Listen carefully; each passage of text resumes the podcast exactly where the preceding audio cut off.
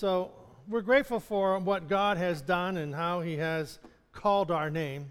And the um, one verse or the one song that we were singing spoke about how that we find out who we are. You know, how that God will help us to find out who we are. Well, this morning, um, the title of the message, Lessons from the Book of Esther. Now, we've done the book of Esther a couple of times. We've did it on Wednesday night, and we've also, you know, had a couple of messages on Esther and, and the book. But this morning, we're looking at a couple of lessons that we can find in the book of Esther. So, when looking at the life of Esther, you see the hand of God. We see God moving to engage a person to the point that she is taken out of her elements of life out of the familiar and placed in a position to change the fate of her people. Now, it's, it's, if you don't know the book of Esther, we know that there was a, as we'll, we'll bring it up again as we move through the message, but Esther was, um, we'll back up a little bit. King Xerxes was, had a problem with his wife, the queen. And so we don't know exactly what it was. Well, some commentaries have have suggested what it might have been. But anyhow, it ends up there's a beauty contest, and Esther is chosen to be in it. Now, it wasn't one of those things where everybody, oh, let me be the queen. No, they went out and drafted these people because once you entered into this contest or entered into this agreement, you were never allowed, uh, you were part of the harem of the king. so you've, you've, you know, you're just in one of 100 or one of a 500, you know.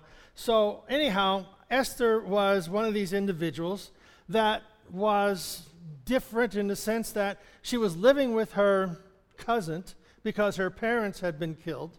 And she is not a wealthy person, she's just um, pr- probably an ordinary working uh, family that she comes from. And suddenly we find that she is taken from that environment and placed in the palace and she's in the palace for a year, entering, in, you know, to be prepared for the presentation to the king. So it was not a calling from God. So Esther is not an individual like Isaiah or Jeremiah or the other prophets where they had this, this call of God on their life to go and, you know, Abraham, go to the land that I will show you. Esther had, had no calling of God to leave her family or her surroundings. It was a mandate from the authorities that were over her. So somebody else was governing the movement of her life. And then we have it was completely changed by it completely changed her life and it completely changed the nation, the Jewish people, the nation of Israel. So here we are, and this is where we see the divine providence of God how that God can step in and move people and bring situations around to put them in a place that He has called them to be. It is a progression, it is a process, excuse me. It is a progression of events that Esther began with the Lord when working through the uncertainties of her life. Now, I think of Joseph in the life of Joseph, how that this, this is one of those divine providences where his brothers don't like him, throw him in, a, throw him in a, the pit or in the well, and they're going to leave him there to die, and instead they sell him as a slave. You know, and then the process of being a slave in Potiphar's house, framed by Potiphar's wife, goes to prison. He's in prison. But every place he goes, he excels at being his best. This is the challenge that we find that when, when, the, when the uncertainty of life moves us in, in different places, we must strive to be our best. We must strive to be the best person that we can because Joseph in the house of Potiphar, he, he rose from being this slave to being in charge of Potiphar's house. And then, whenever he was in prison, he rose to be chief of the prison. He made the prisons profitable. and then, of course, we see him ending up in the, as, as second in command of the nation of Egypt.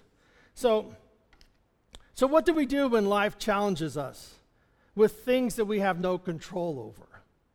That's where we find our faith. That's where we find situations that we are engaged in. And life controls, life is taking control of us, and we wonder, what on earth are we going to do?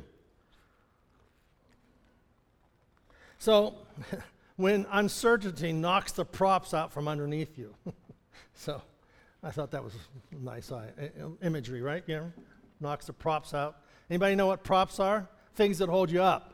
You know, uh, I always think of these uh, large, large, these basketball players that they're, you know, six, six, seven foot, you know, tall, and they've got some long legs. And uh, what do you do? You know, knock the props out from underneath them. They go down hard. And so it becomes a foul to do those things, you know. So you, you can't knock their props out. So, anyhow, we could call this uh, Joseph's process. We could call it Mary's process, you know, the mother of Jesus. We could call it Esther's process or Peter's process because all of these individuals found themselves being changed or challenged to go in a direction that they had very little control over. So we see the process being played out in the life of many characters in the Bible, and today we're going to see how this plays out in the life of Esther. It is a process. God's people have to uh, have been going through this throughout the Bible. The sovereign acts of God. You know, did you ever wonder what are what the sovereign acts of God are? You know, we, we make decisions, we make choices. You know, there are things that come our way and we make choices. Then there are things that we don't know about come our way and we're just kind of shoved off in that direction. Well, that's the divine part of God working, working in our life. You know, I think back over the years of, um, you know, for going to college, you know, I, I started late in high school deciding that I should go to college, and then, you know, started out and went to the guidance counselor, and I said, well, okay. I, I took, the co- I took the college courses, now where do I go? She says, well, there's this school in West Virginia maybe you could go to. and of course, that's where I met Rhonda. And she was at another college, and of course, she's bright, and she's at another college taking summer courses. You know, sometimes you, you go take summer courses so that if you, you get the right grade, you can come back in the fall. Well, somehow they got Rhonda's, her grades mixed up with those who were coming back in the fall, and they said, You can't come back in the fall. And so she went to Salem. Imagine that. Boom. 50 years we've been together. That had to be a divine process. yeah, she, she met me the second day she was there, and we won't go into that. So, anyhow, the process that we see with Esther is a four part process, which is listening, feeling, doing, and speaking. Listening, feeling, doing, and speaking.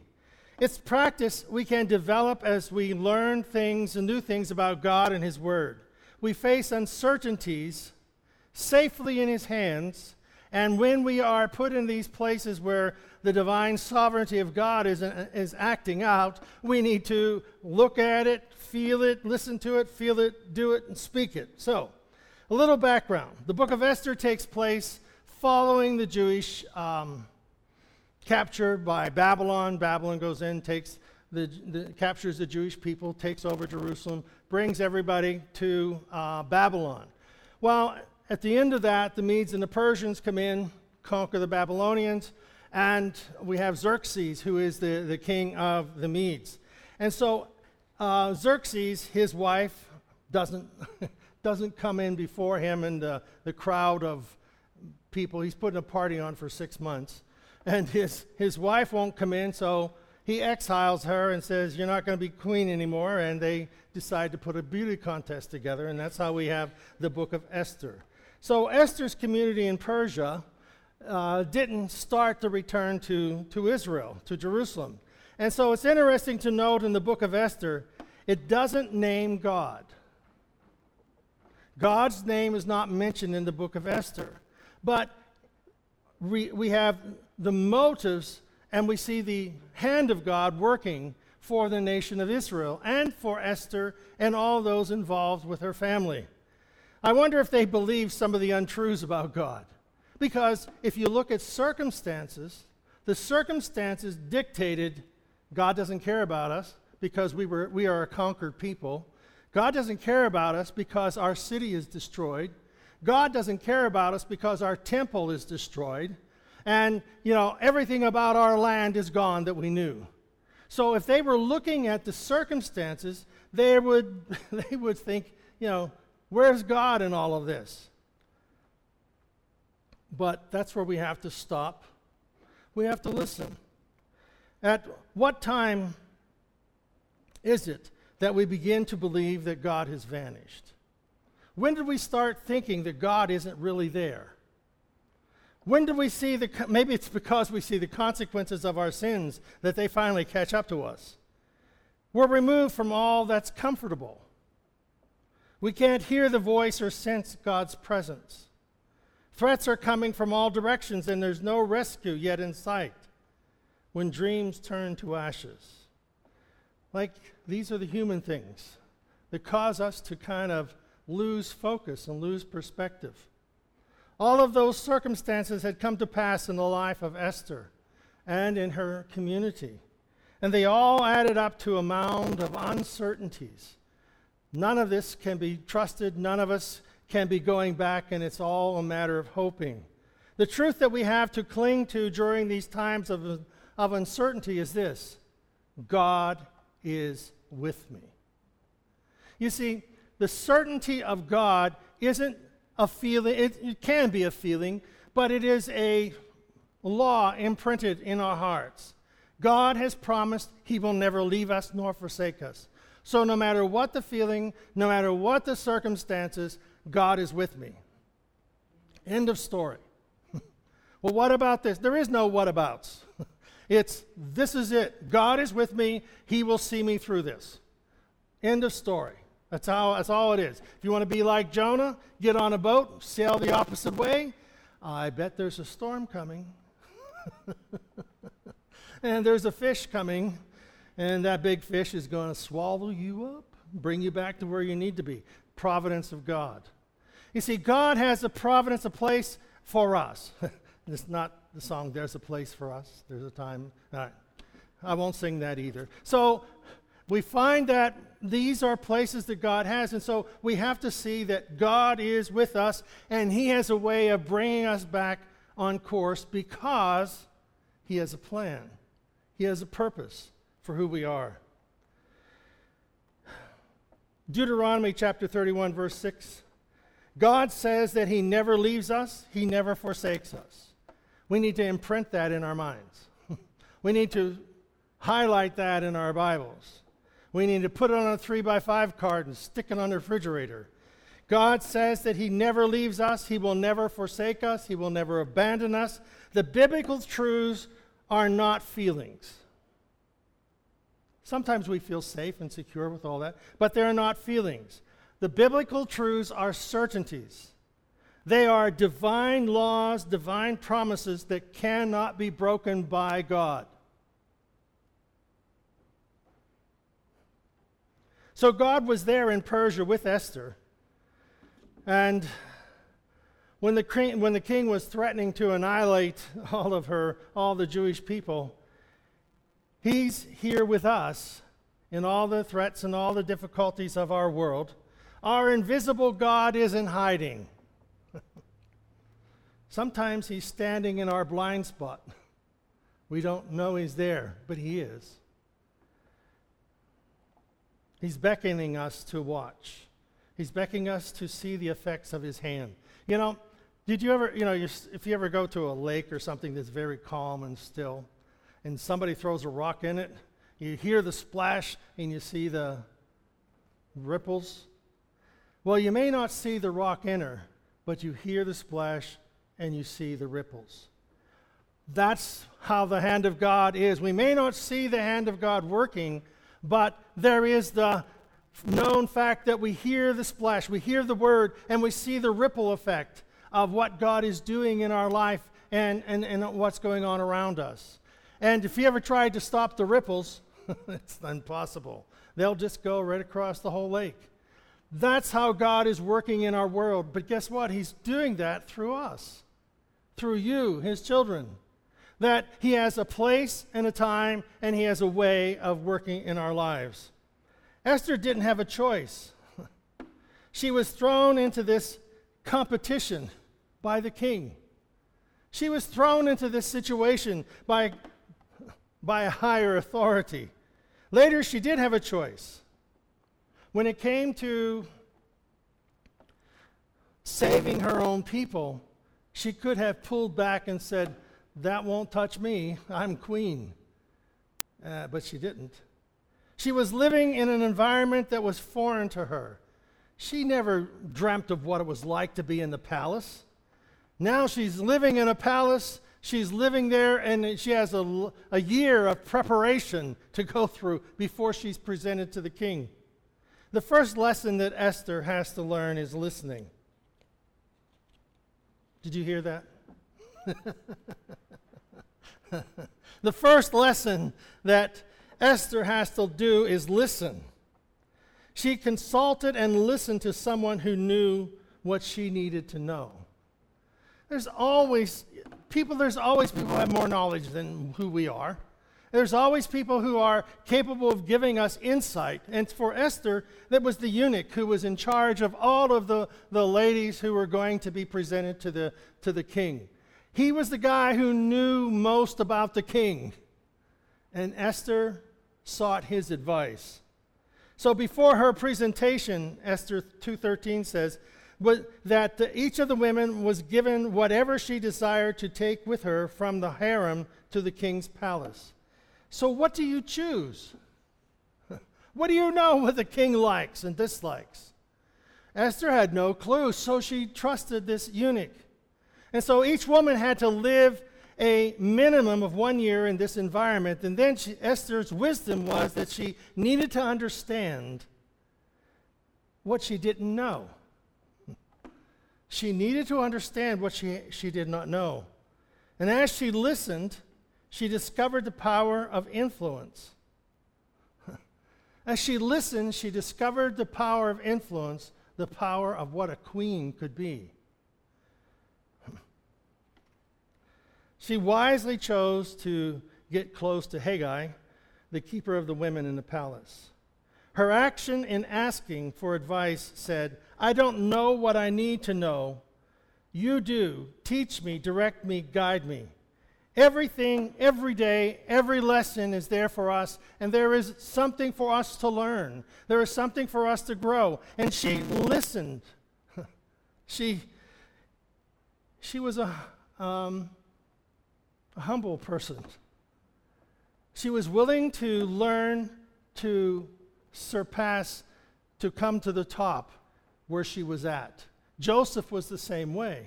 He learned to, to be his best in whatever situation he found himself in.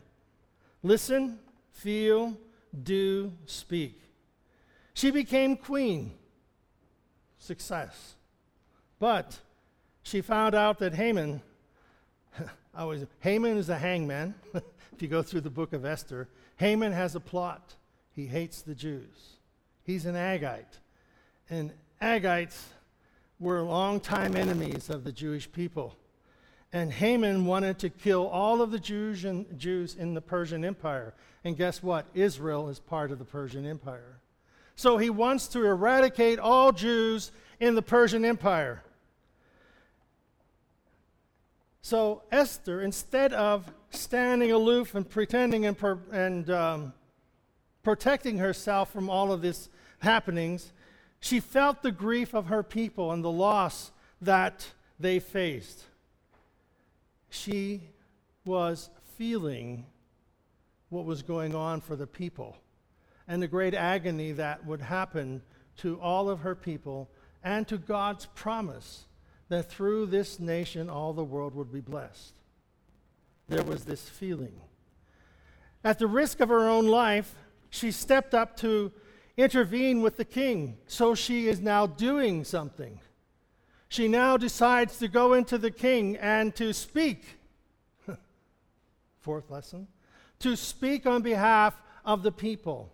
And so we find that even though supernatural miracles are absent in this story, there's no separating the Red Sea. There's no manna that comes from heaven. There's, you know, nobody is raised from the dead. There is the, it is the ongoing revelation of a person in need playing out the, the everyday life. Can you call it an everyday life? Of moving from one place to the palace to queen to finding out that you're the nation of Israel, the Jews, are all going to be killed. You see, we are, we are the same. There are steps that we take, they are amazing steps that we take. When we listen to God and seek His counsel, we will hear what He has to say, listening. We let pain point us to the problems that are in God's heart. Feeling.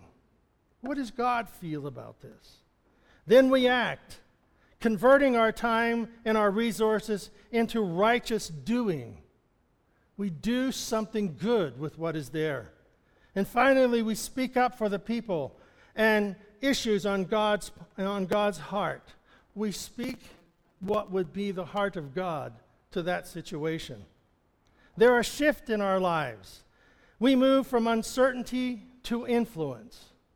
There's a shift going on in who we are as a person. It takes us from one place to another, and we have to turn to see what is going on. It is a divine shift. So Esther went through this divine shift of being with her, her cousin, living in, in, no one say poverty, maybe middle class, and she moves from that to the palace, and from the palace to the queen. Hmm, that's quite a shift. Uncertainty in our lives are only opportunities. Opportunities for this relationship with God because He is the good shepherd he, who, who leads His sheep. He is the good shepherd that seeks His sheep. He is the Father, the Father who, who longs for His Son to return. So when our, when our plans fall, when our plans come to nothing, we can't discern what our next step can be.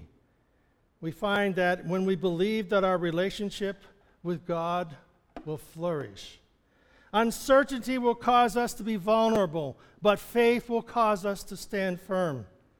And so when we find that this space of uncertainty, one of the best tools that we have when we stand in this place of uncertainty is that we read the book of Esther. we read the book, uh, read about Joseph. But more than that, we write out how God has been with us through our other times of, of trial and discord in our life. So, what did Esther do? Esther didn't tackle her circumstances by herself.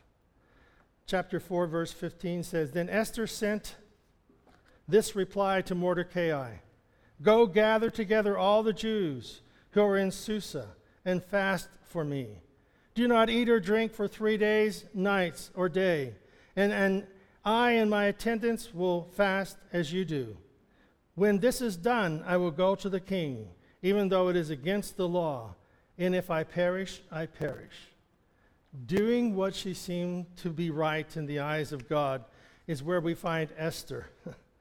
so, listen, feel, do, speak. Simple principles, but ones that we have to pay attention to in our life because uncertainties come. Psalm 119 says, I have hidden your word in my heart that I, that I might not sin against thee.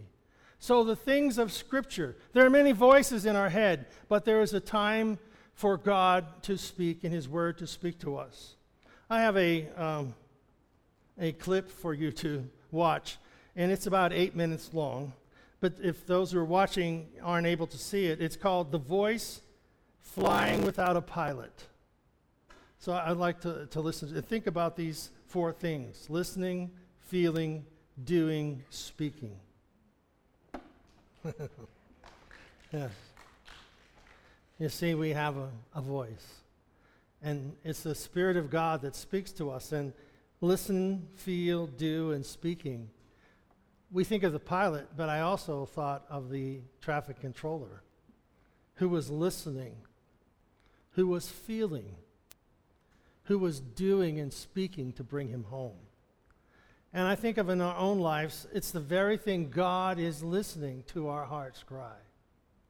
He feels what we feel. He is doing something about it in His divine sovereignty, and He speaks to us through His Word and is the Holy Spirit. And it is in this place, we see it in Esther, we see it in Joseph. Hopefully, we see it in us that we are His child. He will never leave us nor forsake us, and He always is bringing us home, bringing us to that place where we find our rest in Christ. Amen? Let's bow our heads. Father, we thank you. We thank you for hearing our voice. Lord, help us to hear yours. God, we confess our sin. Anything that would stand in the way of your voice speaking to us, whether we're focused on the storms or focused on the past or how did we ever get in this place, really not the problem. It's where we are right now and where we're going. And so we pray for your Holy Spirit to touch our life, for your forgiveness to wash away the sin of our life. And God, may we rest in the comfort of knowing that you will bring us home. You will bring us onward in our walk with you. And God, you will take us to this place that you have for us in your sovereignty and in your will. Forgive us, Lord. Establish our hearts in peace and let us know that you are with us. We pray these things in the name of our Savior, Jesus Christ. Amen. God bless you. Listen, feel, do, speak. Amen. Amen. Amen.